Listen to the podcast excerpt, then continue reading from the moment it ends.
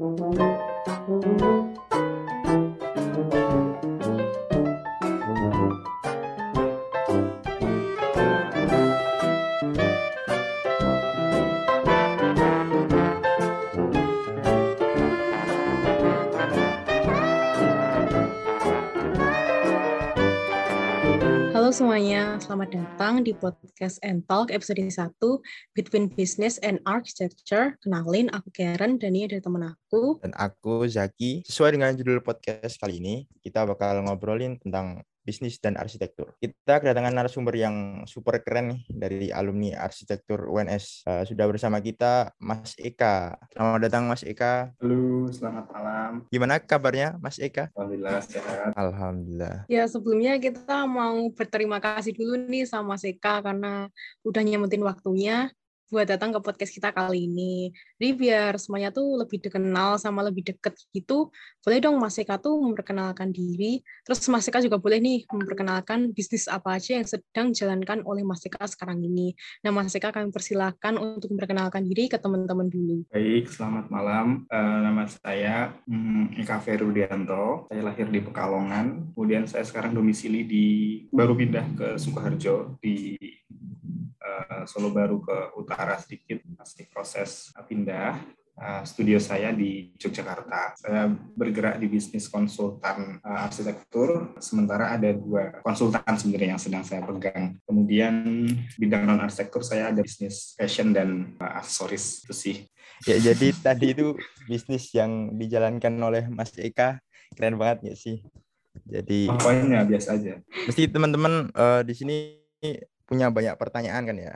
Untuk menjawab pertanyaan dan rasa penasaran kalian, langsung aja nih kita masuk ke inti acaranya. Ke sesi tanya jawab, kita punya beberapa pertanyaan buat Mas Eka yang bakalan jawab berdasarkan pengalamannya menjadi seorang wirausahawan. Kita langsung aja ke pertanyaan yang mungkin dimiliki oleh sebagian besar orang ketika mereka tuh ingin memulai suatu usaha. Menurut Mas Eka sendiri, sebenarnya gimana sih langkah awal dan kira-kira hal apa saja yang harus diperhatikan ketika kita tuh ingin memulai suatu usaha? Mungkin perlu kita kerucutkan dulu konteksnya ya. Uh, ini usaha dalam konteks arsitektur atau usaha dalam konteks secara umum karena arsitektur berbasis uh, keprofesian sedangkan bisnis pada umumnya kan uh, berbis, uh, berbasis pada perdagangan mungkin ya. Kalau di bidang arsitektur tuh gimana gitu? Oke, jadi dikerucutkan di bidang arsitektur aja mungkin ya. Cara memulai, uh, kita harus paham dulu nih bahwa arsitektur ini kalau kita kerucutkan uh, pengertian arsitektur ini adalah berpraktek sebagai arsitek.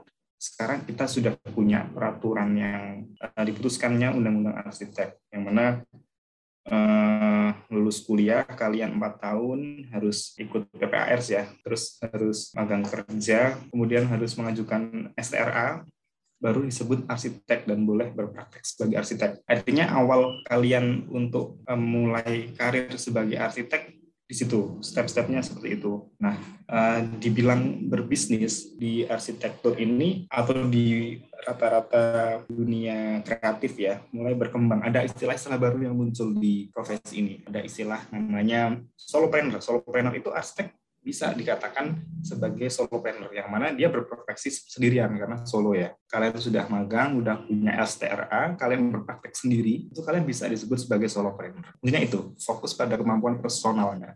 Ada juga yang freelancer. Nah, bedanya freelancer ini dia sama berfokus pada mengembangkan uh, kemampuan personalnya, cuman dia tidak berafiliasi ke uh, ke bisnis Misalnya dia punya keahlian khusus dalam bidang rendering. Kerjaannya bisa render aja.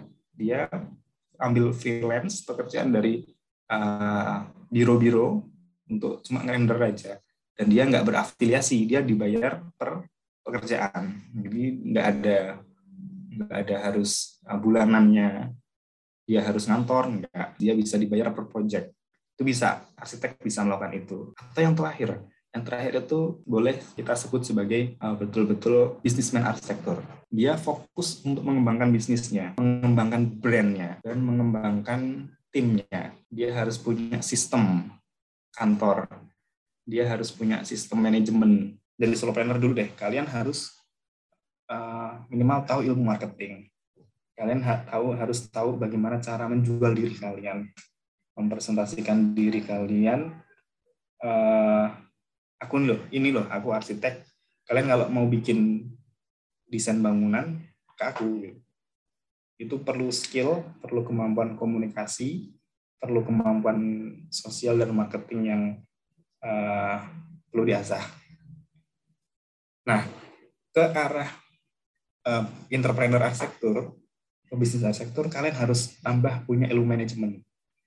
Punya ilmu manajemen uh, kantor, bagaimana cara mengatur kantor, bagaimana mengatur keuangan. Karena ketika kalian punya sebuah kantor, uh, setiap pendapatan yang masuk nggak bisa kalian alokasikan untuk uang jajan sendiri, kalian harus alokasikan untuk uh, membayar karyawan, kalian harus kasihkan untuk pajak, dan operasional kantor, eh, marketing, manajemen, eh, finance, kemudian finance itu maksudnya di antara kalian harus eh, bayar pajak dan lain-lain, kalian bisa cari tim untuk itu. Kemudian apa ya leadership, ini yang penting. Di, di di semua di semua tadi di semua yang menjadi karyawan, menjadi solopreneur, entrepreneur, uh, freelancer ataupun pebisnis, kalian harus punya leadership. Uh, kalian menjadi karyawan, uh, kemampuan leadership kalian di tahap awal kalian akan dipimpin oleh atasan kalian. Nah, kalian akan belajar di situ. Namun ketika kalian menjadi solopreneur, kalian minimal harus bisa melider semua komponen proyek. Menjadi pemimpin di proyek, kalian akan harus uh, membimbing uh, tim struktur, tim MEP, tim interior, tim lighting, tim uh, landscape, uh, QS, uh, kalian harus uh, bisa menjadi pemimpin karena arsitek pemimpin proyek uh, basicnya. Apalagi kalian menjadi sebuah pemimpin perusahaan arsitektur. Nah, kalian nggak cuma mimpin proyek bisa kalian harus mimpin perusahaan gimana membawa arah perusahaan uh, gimana menciptakan corporate culture nah itu di situ tantangannya mungkin uh, Mas Eka bisa menceritakan dulu bagaimana awal merintis bisnis di bidang arsitektur ini Mas. Mulai dari oh. mungkin modalnya atau uh, berlatih kemampuan untuk leadership gitu-gitu Mas. Uh, saya karir saya 2013 uh, sorry 2008 kuliah. Kemudian saya uh, 2012 saya ikut magang kerja enam bulan di Bintaro di Jakarta. Kemudian saya tugas akhir selesai tugas akhir lulus saya ditawari lagi masuk sana bergabung kemudian sampai tiga setengah tahun di Bintaro saya uh, ke Jogja ke sebuah uh, startup baru bergabung di situ. Sampai akhirnya saya diangkat uh, menjadi associate director pada 2018 sorry 2018 di 2020 saya menjadi technical director di situ. Uh, 2020 juga kebetulan saya mendirikan studio Safore namanya yang berfokus pada project dengan karakteristik hospitality, uh, hospitality lebih tepatnya uh, rumah tinggal, bikin bangunan yang skalanya lebih non komersial. Kalau di PT Desain yang saya jadi direktur teknis itu lebih bangunan komersial, bikin apartemen, bikin hotel, bikin mall, bikin office. Kalau di Studio Safore uh, lebih fokus bikin rumah tinggal, uh, ibadah, kemudian uh, rumah kos, proyek yang nilainya hmm, lebih personal gitu ya. Dengan pendekatan personal. Bukan proyek yang kliennya perusahaan. Kalau yang kita desain lebih proyek yang kliennya berupa perusahaan juga. Yang pertama kalau kita bisnis itu kita harus tahu 3P 3P ya. kalau bisnis umumnya ya kita ngomongin bisnis umum dulu. 3P yang pertama produk hmm, produk kemudian price promotion kalau nggak salah, entah entah promotion entah placement. Kita harus tahu produknya. Produknya jelas arsitektur. Ya. Tapi arsitektur yang kayak apa sih yang bakal kita masuki? Menentukan ini harus kembali ke diri kita masing-masing. Kita suka arsitektur yang kayak apa? Misalnya, hmm, aku suka desainnya, ya udah perencana berarti atau aku suka konstruksinya kontraktor. Bisa jadi kan atau aku suka uh, pengadaannya. Uh, nggak harus kontraktor bisa juga aku dagang materialnya. Aku suka pengawasannya. Aku jadi MK jadi pengawas. Ya kan? Ketika kalian semester uh, udah mulai semester semester akhir mulai masuk aku sebel ya ternyata kalau desain aku mumet lihat CAD aku nggak senang bikin 3D gitu ya. tapi aku senang uh, hal-hal teknis aku senang apa namanya hitung RAB ternyata. Aku seneng ngapalin material ternyata. Kan mulai mulai muncul nih ya begitu. Oh berarti kalian cocoknya di MK atau kalian cocoknya di oh aku seneng tuh lihat uh, di lapangan. Aku seneng panas-panas lihat tukang ngecor seneng naik turun gedung uh, pakai lift proyek misalnya. Oh berarti cocok di kontraktor kan? Nah di, di, di, di P yang pertama produk kalian harus uh, tahu apa yang kalian suka dan apa yang kalian uh, pengen. Yang pertama itu sih bisnis itu harus menguntungkan iya harus melihat potensi pasar iya. Tapi lebih enak bisnis yang kalian suka sebenarnya jadi kalian memahami betul kalian suka betul dan kalian akan expert betul di situ lalu kemudian price price itu uh, ini berjalan sih. Kalian harus mulai bisa memposisikan uh, berapa harga jasa kalian nanti kalau kalian berbisnis ya. Uh, di IAI juga sudah diatur standarnya seperti itu. Kemudian kalau di dunia bisnis non sektor kan uh, misalnya gini, kalian tahu, oh aku mau bikin uh, kopi saset baru, mereknya kopiku misalnya. Oh kopiku ternyata bisnis kopi saset itu udah banyak ada Kopi, ada Kopiko, ada Kapal Api, ada Nescafe, ada banyak-banyak. Aku mau bikin merek baru namanya Kopiku. Kalian harus lihat tuh mereka itu jualan di harga berapa sih? Oh, target marketnya apa? Kalian setelah riset, riset riset pasar, ternyata ada harga kopi yang paling laku itu di persasetnya sekitar seribu. Dan masih banyak permintaannya. Ya udah harganya oke. Okay. harganya bisa seribu misalnya. Kalian menentukan di, di berdasarkan itu bisa. Kalian nanya-nanya ke, ke rekan sejawat biasanya nggak nggak nggak dijawab. Karena itu biasanya kan uh, kebijakan masing-masing. Tapi ini pricing ini isu-isu sensitif dan uh, jadi pembahasan panjang. Itu tahap akhir banget ya kalian ya P yang ke kedua sorry yang ketiga itu harusnya price yang kedua itu harusnya promotion. Aztec nggak boleh promotion. Tadi ya price-nya udah diatur tapi nggak boleh nyebutin harga di iklan di di, di publikasi nggak boleh nyebutin harga. Promotion juga nggak boleh. Jadi posting foto di Instagram posting karya di Instagram boleh. Tapi ketika dia mulai hard selling mulai hubungi dapatkan diskon atau gratis desain ini nah itu mulai mulai nggak boleh nah promotion ini yang jadi kendala sih uh, sering bertabrakan tadi sama kode etik ya. Tapi di dunia digital ini mulai banyak yang uh, melakukannya, mulai apa? Mulai banyak yang memanfaatkan SEO sekarang untuk media promosi arsitektur. Media-media juga udah mulai berkembang dan asal tetap dalam kaidah itu nggak apa-apa sih promotion. Itu harus tahu pertama harus tahu produk, harus tahu bagaimana marketing atau promotionnya atau yang ketiga harus tahu pricingnya.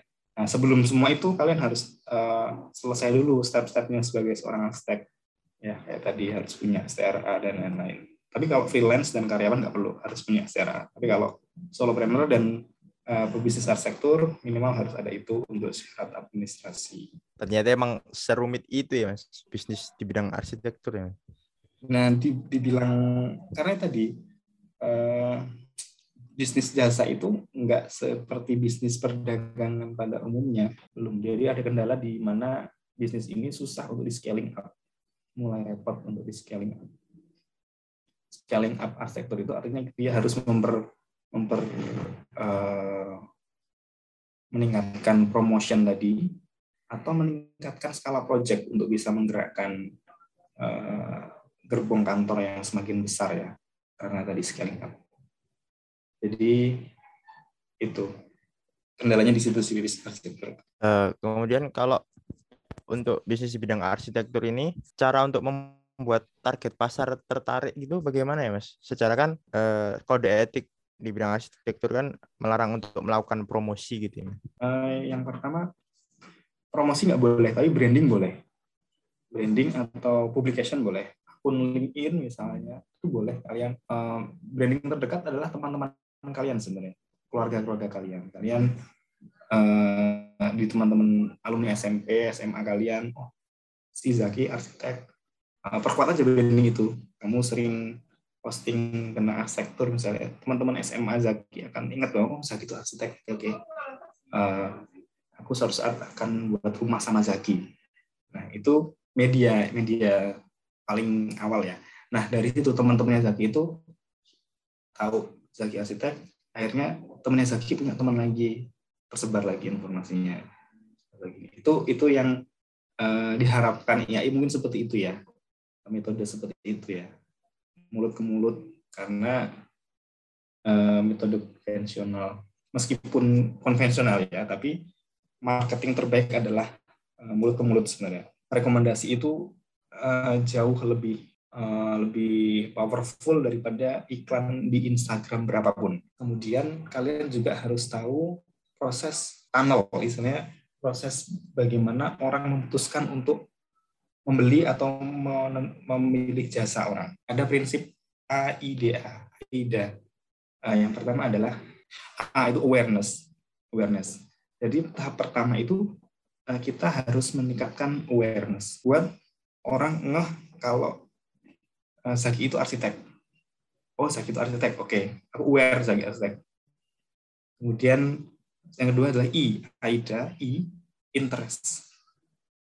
Nah, buat orang tertarik bahwa eh, Zaki itu adalah arsitek yang desainnya cakep. Uh, Zaki itu ternyata desainnya cakep nih. Oke nih. Nah, mulai tahap kedua mulai uh, tertarik. Kemudian D, decision. Decision tuh, wah gila desain-desainnya cakep-cakep terus nih oke deh suatu saat tahu kalau bikin rumah pasti sama Zaki. Nah itu udah, sudah tahap tiga ya decision. Nah ketiga, yang keempat action. Action itu, uh, oh udah punya tabungan nih. Nah Zaki pas dilalah, dia lagi pas banget Zaki pas hubungi aku nih. Akhirnya, ya Zaki aku mau bikin rumah dong sama kamu. Nah itu itu uh, step-stepnya orang mencapai uh, keputusan itu tuh ada empat tadi ya, AIDA, uh, awareness, interest, decision, action. Ini dipakai di semua anu ya bidang ya.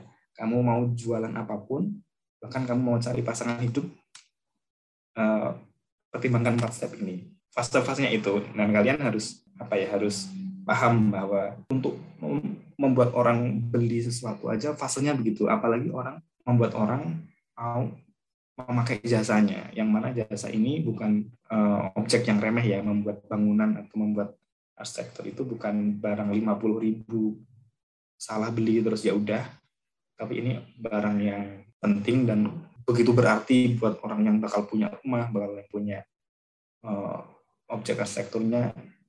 Jadi prosesnya mungkin akan panjang untuk mencapai uh, fase action decision dulu dan action itu fasenya akan panjang. Tapi yang pertama yang harus dibangun adalah awareness tadi. Mulai aja eh, siapa pun yang di sini mulai buat awareness bahwa aku ini arsitek. Paling nggak di bio Instagramnya tulis arsitek apa arsitek wannabe gitu. Ya belum bisa disebut arsitek ya, bilang aja arsitek wannabe uh, atau arsitektur student. Nah, bangun dulu awarenessnya. Nanti pelan-pelan kalian sambil belajar, uh, sambil mereka juga sampai di level decision dan action. Nanti pas kalian buka uh, perusahaan, udah ada yang action, udah ada kliennya.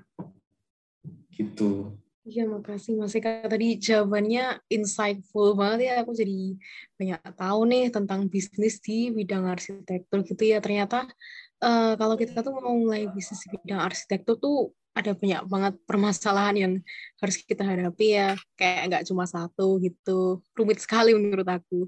Terus uh, tapi kan sebenarnya kan dari tahun kemarin uh, problem yang dihadapi oleh sebagian besar pengusaha ya nggak cuma pengusaha di bidang arsitektur tuh uh, adanya pandemi ini ya.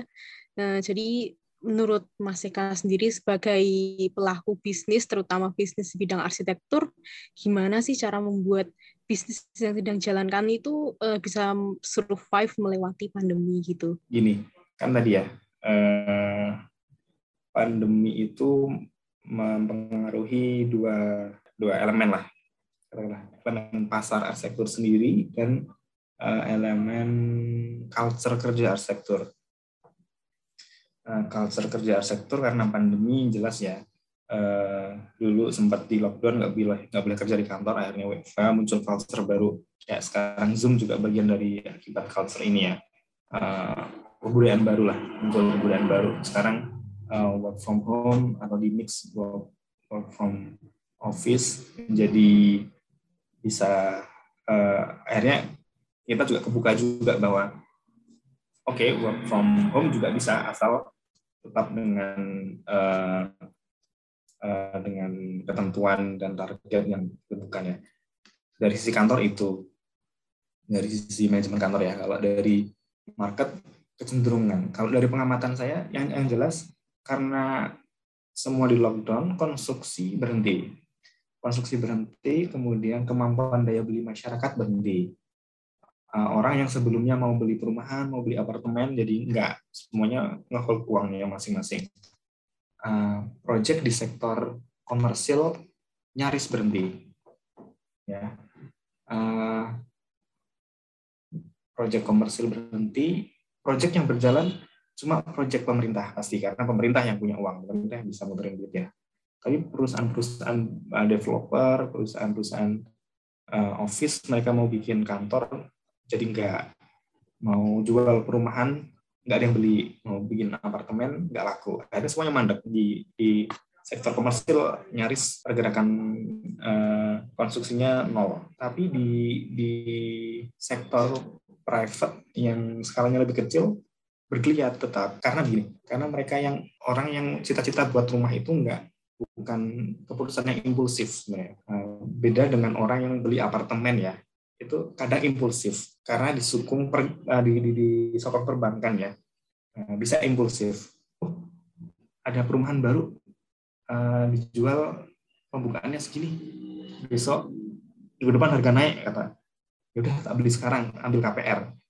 itu masih bisa setengah impulsif ya karena didukung perbankan ya, didukung kredit Nah, sedangkan membuat rumah rata-rata mereka eh, berpikir panjang. Jadi aku mau buat rumah lima tahun ke, depan sudah aku siapin tabungannya dari sekarang. Saat saat pandemi justru ah pas pandemi aku WFH.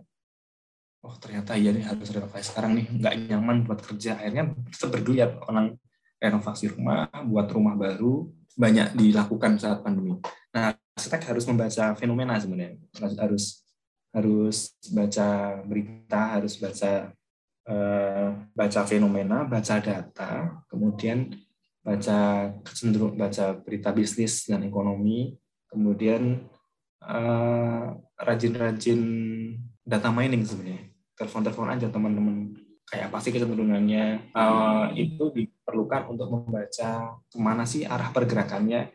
Misalnya ketika kita sebelumnya fokus di bisnis uh, komersial, wah mandek nih. Apa yang harus dilakukan? Oke kita harus shifting kantor ke bisnis yang masih bergeliat. Mau nggak mau sebelumnya bikin apartemen sekarang karena yang jalan proyek pemerintah kita mulai ikut tender pemerintah misalnya. Dilakukan. Atau sekarang kita mau nggak mau ya udah kita belajar uh, bikin proyek rumah tinggal. Kita harus belajar bikin interior bahkan bikin kitchen set bisa dilakukan shifting lah artinya uh, jangan pernah uh, puas atau berhenti di satu tempat ya karena di era yang disruption seperti ini harus terus muter ke mana arah yang paling baik. Jangan males, jangan mager lah ini. Nah itu bedanya bisnis tuh itu. Yang perlu dibangun bisnis pertama adalah mentalnya. Mentalnya jangan mental karyawan lagi. Jangan mental nunggu kerjaan dari atasan, jangan mental nunggu gaji, tapi harus mental aku besok mau ngapain, aku harus gimana biar selamat. Itu itu yang susah. Yang harus dibangun itu sebenarnya mental dulu. Kalau mentalnya masih eh, nunggu dikasih arahan, masih eh, suka rebahan sambil mabar, terus nggak mau mikirin apa-apa ya jangan harap uh, jadi pengusaha uh, Mas, uh, mungkin kan saat ini yang berbisnis di dunia arsitektur kan sangat banyak ya, Mas. Kalau hmm. kita ingin terjun ke situ untuk bisa berinovasi dan bisa menjadi uh, ciri khas biar beda gitu, Mas, sama arsitek-arsitek yang lain itu bagaimana caranya, Mas? Wah, ini juga saya juga mencari loh ini. biar berbeda itu uh, nggak tahu ya ada ada yang berbeda natural ada yang mencoba berbeda. Uh, berbeda itu nggak selamanya kepake loh. Bukan berbeda sebenarnya. Nggak nggak cuma berbeda tapi harus uh, kalau kita di bisnis itu umumnya nyebutnya USP unique selling point. Harus uh, mencari celahnya kayak apa sampai ketemu unique selling point yang pas. Uh, menjadi unik aja belum tentu kepake kalau itu nggak selling. Misalnya aku arsitek, aku arsitek yang setiap desainnya punya tanduk sapi gitu unik ya. Wih desainnya ada tanduk sapinya. Tapi selling nggak sih? Emang orang-orang suka ada rumah ada tanduk sapinya. Nggak selling, unik aja tapi nggak selling. Unik harus selling. Misalnya uh, aku arsitek nih, aku bisa desain gambar yang bagus. Oh, tapi aku juga uh, bisa nih buat uh, videonya misalnya.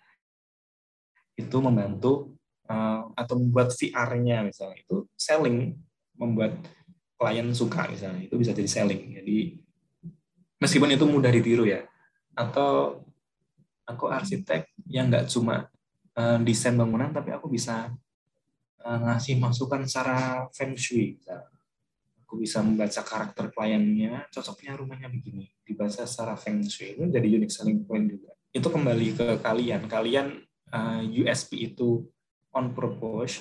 On purpose itu artinya uh, kalian disetting di awal bahwa unique selling point kita adalah di sini karena dengan pertimbangan pasar oh ini arsitek yang begini nggak ada, oke okay, aku menentukan unique selling point-nya ini atau uh, itu berjalan aja karena karena karaktermu sebagai arsitek begini. Wah, kalau desain bangunan itu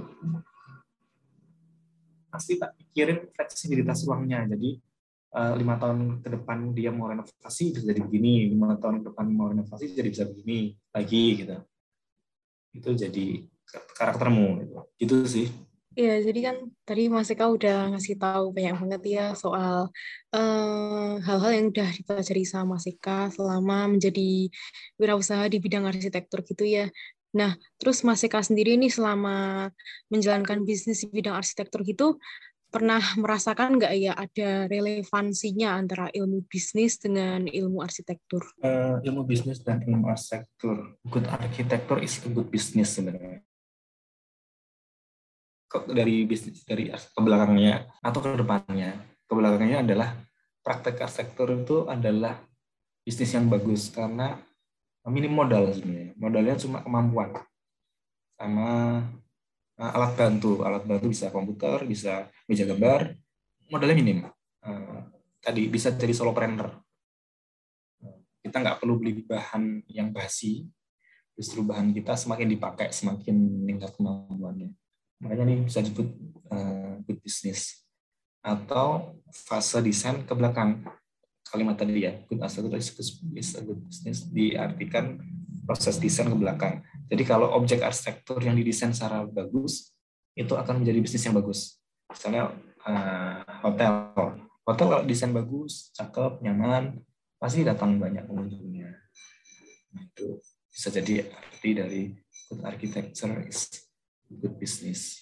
Kita di kampus itu di, diajarkan untuk berpikir runut sebenarnya kalau kalian amati ya. Diajarkan untuk membuat konsep dari permasalahan, ada analisa, kemudian ada ide gagasan, kemudian ada eksekusi desainnya. Bisnis itu sama sebenarnya. Eh, kalian harus eh, membaca, membaca dan menganalisa dan kemudian apa eksekusinya. Pola pikirnya, pola pikir teknis dan analisis kalian sudah uh, harus harus dipertajam dan itu jadi modal yang penting banget untuk bisnis. Kemudian selanjutnya adalah kemampuan komunikasi. Kalian kan kalau di SPI itu kan suruh presentasi ya biasanya ya di studio ya. Oh itu penting banget. Bisnismen itu harus bisa uh, persuasif. Steve Jobs itu kalau presentasi tahu kan ya langsung orang sedunia mau beli iPhone gara-gara dia presentasi. Kalian latih kemampuan itu di studio. Kalian latih presentasi tugas uh, studio kalian membuat meskipun desainnya jelek kalian ngomongnya uh, seindah surga dosen bisa aja lihat oh iya ternyata memang begitu yang paling bagus nah itu kemampuan persuasifnya di situ iya menarik banget ya ternyata tadi selain ada ilmu desain, ilmu presentasi juga eh, cara berpikir yang kita gunakan sama sekolah arsitektur tuh bisa diterapkan ketika kita tuh menjadi wirausaha gitu ya. Mas Eka ini kan punya bisnis selain bisnis konsultan di bidang arsitektur tuh Mas Eka juga memiliki bisnis di bidang skincare gitu kan ya skincare. Tadi ya. fashion dan aksesoris kan Mas. Iya itu sama teman-teman di uh, Jogja. Jadi Asek-Sek juga yang buat. Jadi saya sama teman-teman di UGM yang dulu alumni Atma Jaya uh, pengen iseng-iseng bisnis uh, di luar arsitektur sebenarnya. Karena punya basic tadi punya basic desain, kemudian punya basic channeling, punya basic komunikasi tadi. Ayo coba yuk iseng-iseng bisnis uh, yang lain selain arsitektur yang gampang scaling up-nya. Akhirnya coba deh bisnis fashion, bisnis skincare ya. Ya meskipun saya cowok ya, bukan bukan maskulin apa namanya cowok juga perlu dirawat kan. Ya tapi menarik banget ya ternyata walaupun lulusan arsitektur bisa berkecimpung di dunia bisnis yang non arsitektur kayak gitu ya, kayak fashion, aksesoris gitu. Kan sebagai lulusan arsitektur ternyata tidak terbatas ya. Nah kalau menurut Mas Eka sendiri nih sebenarnya bisnis apa aja sih yang bisa dijalankan oleh seorang lulusan arsitektur gitu? Mungkin Mas Eka punya beberapa contoh gitu. Yang ada kaitannya sama arsitektur apa enggak nih? Bisa terserah Mas Eka. Mungkin kalau yang di luar arsitektur juga bisa. Luar arsitektur artinya bisnis apa pun bisa kita masuki loh. Teman-teman seangkatan saya itu ada yang bisnis bisnis fashion banyak, bisnis ininya apa pun bisa lah dimasukin asal kalian tadi kalian tahu produknya apa, kalian mendalami produknya apa, kalian tahu bagaimana cara promotion, marketingnya, memasarkannya kayak apa, dan kalian tahu bagaimana pricingnya. Itu sih intinya nggak ada batasan sih bisnis apa pun. Yang yang penting adalah mindset dan uh, attitude bisnis kalian sudah terbentuk dan harusnya jadi sarjana arsitek yang biasa kerja keras, biasa lembur, biasa berpikir inovatif dan kreatif yang paling penting tadi berarti mindset ya mas ya? Iya, etos etosnya etosnya harus etosnya harus jalan. Ini dari HMA ya. Uh, dulu saya ketua HMA tahun 2010, 2011. Sebelumnya saya kepala bidang apa ya? Kepala bidang apa? Sebelumnya saya anggota apa? Saya udah jadi uh, anggota HMA sejak semester berapa nanti? Semester dua mungkin yang ketiga ya. Saya uh, ini uh, tak ceritain sedikit ya pengalaman saya dulu dulu Eh, ada tugas apa gitu saya dapat tugas untuk merenovasi gedung dua kantornya kepala jurusan teknik industri waktu itu. Saya waktu ketemu beliau, Pak bilang, sih Pak, saya dapat tugas untuk merenovasi interior ruangan Bapak. Bapaknya nanya, manfaatnya buat saya apa? Saya nggak bisa jawab dong. Apa manfaatnya? Kan saya cuma mau tugas. Ya udah, saya sana kamu keluar, saya diusir sama bapaknya. Besoknya saya, saya sana lagi, Pak, saya yang kemarin sini Pak, saya mau renovasi, mau buat usulan renovasi desain kantor Bapak. manfaat buat saya apa? Pak saya bisa usulkan nanti Pak desain kantor Bapak yang lebih baik Pak bilang gitu. Tetap diusir lagi sama bapaknya. Dan besok saya sana lagi, Pak saya yang kemarin sini Pak saya ngusulin desain renovasi. Manfaat buat Bapak, manfaat buat saya apa? Ini Pak saya jelasin oh, sampai banyak lebar Pak ya. Ya udah kalau begitu silakan. Pak kemarin saya kenapa diusir Pak? Jadi gini dek, saya cuma ingin ngasih kamu pelajaran bahwa apa pun yang kamu lakukan itu harus membawa manfaat buat orang lain. Itu saya diusir tiga kali baru saya oke, okay, saya saya tercerahkan ya bahwa apa pun yang kita lakukan harus uh, berbuat manfaat untuk orang lain. Kalian coba amati uh, wirausahawan mana pun siapa pun yang sukses pasti membawa manfaat bagi orang lain. Gak ada wirausahawan nggak ada pengusaha berhasil dan nggak membawa manfaat apa pun. Facebook, Instagram, WhatsApp, kita semua memanfaatkan produknya dia. Dia membawa manfaat buat kita. Dia orang sukses. Nah, sukses itu dalam kata lain eh, sebelum sukses ditaksir dalam eh, dalam angka, dalam uang, kita bisa uh, ukur sukses dari seberapa besar kita bermanfaat buat orang lain semakin besar kita bermanfaat orang lain, kita orang sukses, kita wira usahawan yang sukses. Tinggal bagaimana kalau ngejar uang ya udah tinggal bagaimana kita bisa memonetize itu sebagai nominal gitu. Tapi sebelum jauh itu kita harus bermanfaat dulu buat orang lain. Itu kuncinya. Iya bagus banget ya mas mindsetnya memberi makan memberikan manfaat bagi orang lain gitu kan ya. Nah mungkin aku mau balik lagi ke pertanyaan yang tadi kan tadi udah jelas sama Mas Eka uh, bisnis yang bisa dijalankan oleh lulusan arsitektur, tapi yang di luar bidang arsitektur ya. Nah, kalau sekarang aku mau nanya nih, yang kalau di dalam bidang arsitektur tuh kira-kira bisnis apa aja sih yang kebanyakan tuh dijalankan oleh lulusan arsitektur gitu, Mas? Udah pada ambil pelajaran manajemen konstruksi? Belum, Mas. Belum. Belum. Uh, itu penting sih. Manajemen konstruksi itu kalau di kampus Eh, biasanya ada fase-fase Bapak dosen menjelaskan struktur organisasi proyeknya. Kemudian habis itu dikasih tugas untuk bikin RAB dan RKS-nya. Meskipun tiap angkatan RAB RKS-nya ngopi paste terus diganti-ganti doang. Dulu kalau kuliah selalu ambil kursi paling depan sebenarnya. Paling merhatiin. Enggak enggak enggak bukan cari muka ke dosen sih, cuman uh, rabu uh, silinder ya. Jadi belum pakai kacamata terus akhirnya paling depan biar nah. Tapi di situ aku dapat satu ilmu dulu dosen Pak Sumardi itu dapat ilmu yang kayaknya seangkatanku sendiri juga nggak banyak yang ngeh bahwa dulu pernah diajarin gini di kampus bahwa struktur organisasi proyek itu ada di atas ada owner pemilik proyek ada panah uh, ada konsultan konsultan konsultan ada arsitektur ada struktur ada MEP uh, kemudian turun lagi dari arsitektur itu ada landscape interior lighting kemudian uh, sampingnya itu ada M, ada MK manajemen construction. Turun lagi ada kontraktor. Kontraktor bersabang lagi ada subkontraktor ada supplier. Semua di yang tadi tak sebutkan itu bisa dimasukin arsitektur.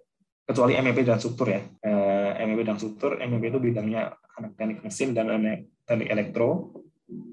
Uh, teknik sipil itu bidangnya eh, sorry ya sipil anak teknik sipil.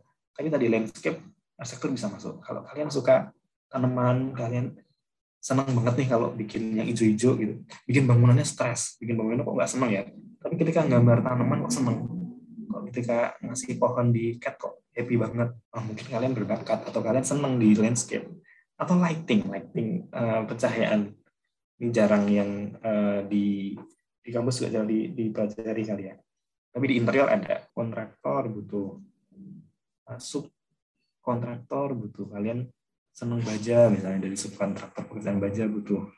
Terus eh, kalian seneng dengan keramik misalnya. Mau kerja di pabrik keramik nanti di bagian desain keramiknya misalnya. Atau di bagian marketingnya bisa juga. Lift. Lift ada pemainnya banyak banget sektor kalian bisa masuk ke semua itu. Kalian dagang orden bisa kalian dagang furnitur bisa kalian dagang material bisa buat toko bangunan juga bisa. Tapi tadi di bidang tadi uh, organisasi proyek tadi kalian masuk di sananya secara bisnis bisa kalian.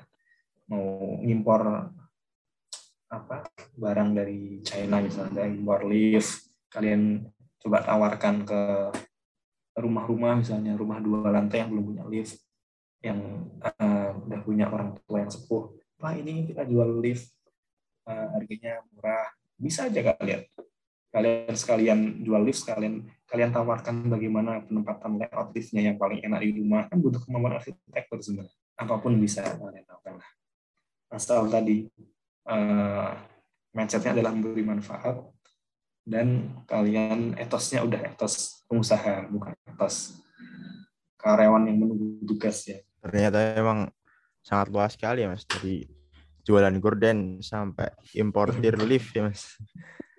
Yang berikutnya Mas Eka kan selama menjalani bisnis ini pasti ada pasang surutnya ya Mas selam, uh, dalam menjalani bisnis ini. Mm-hmm. Apa yang Mas Eka lakukan ketika sedang berada pada masa surut dalam menjalani bisnisnya? Hmm, pandemi ini cukup surut sih sebenarnya. Pandemi ini uh, cukup surut karena secara bisnis omset menurun, kemudian uh, harus melakukan penyesuaian secara bisnisnya, harus uh, mengurangi gaji karyawan, mengurangi fasilitas, termasuk fase-fase yang surut sih. Tapi tadi fase surut bukan berarti harus berhenti mikir ya. Jadi harus shifting, harus melakukan uh, tindakan untuk tetap membuat ini tetap berjalan ya. Semua perusahaan pasti pernah mengalami ini dan uh, gimana sih uh, harus kreatif direkturnya, direkturnya harus kreatif. Bahkan kalau kalian tahu ketika krisis 98 itu banyak biro-biro arsitektur di Indonesia yang harus uh, tutup dan beberapa arsitek senior yang kita tahu sekarang ini di antaranya pernah jualan roti sampai gara-gara proyek pada mandek. Rotinya bukan roti online ya, belum ada roti online yang dulu harus dijual keliling. Aku pernah dengar ceritanya dia harus jualan roti keliling, bayangkan arsitek. Ya nggak apa-apa, memang harus uh, berada di fase itu untuk bertahan dulu. Nah, sambil, uh, sambil memikirkan jalan untuk bagaimana bergerak, shifting, dan menunggu momentum yang tepat untuk uh, bergerak kembali. Ketika pengusaha pengusaha itu rentan terhadap masalah masalah mental, gampang stres pasti, bebannya luar biasa karena menjadi solo trainer nggak punya beban untuk menanggung karyawan. Apalagi ketika karyawan kalian sudah banyak, sudah punya keluarga juga, nah itu jadi beban luar biasa. Tapi jangan anggap sebagai beban. Kalau kita anggap sebagai beban itu pikirannya jadi stres deh. Itu sebagai sebagai kesempatan untuk menjadi penyalur rezeki ke orang lain.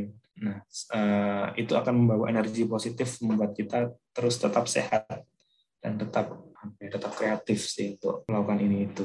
Oke, luar biasa sekali, Mas.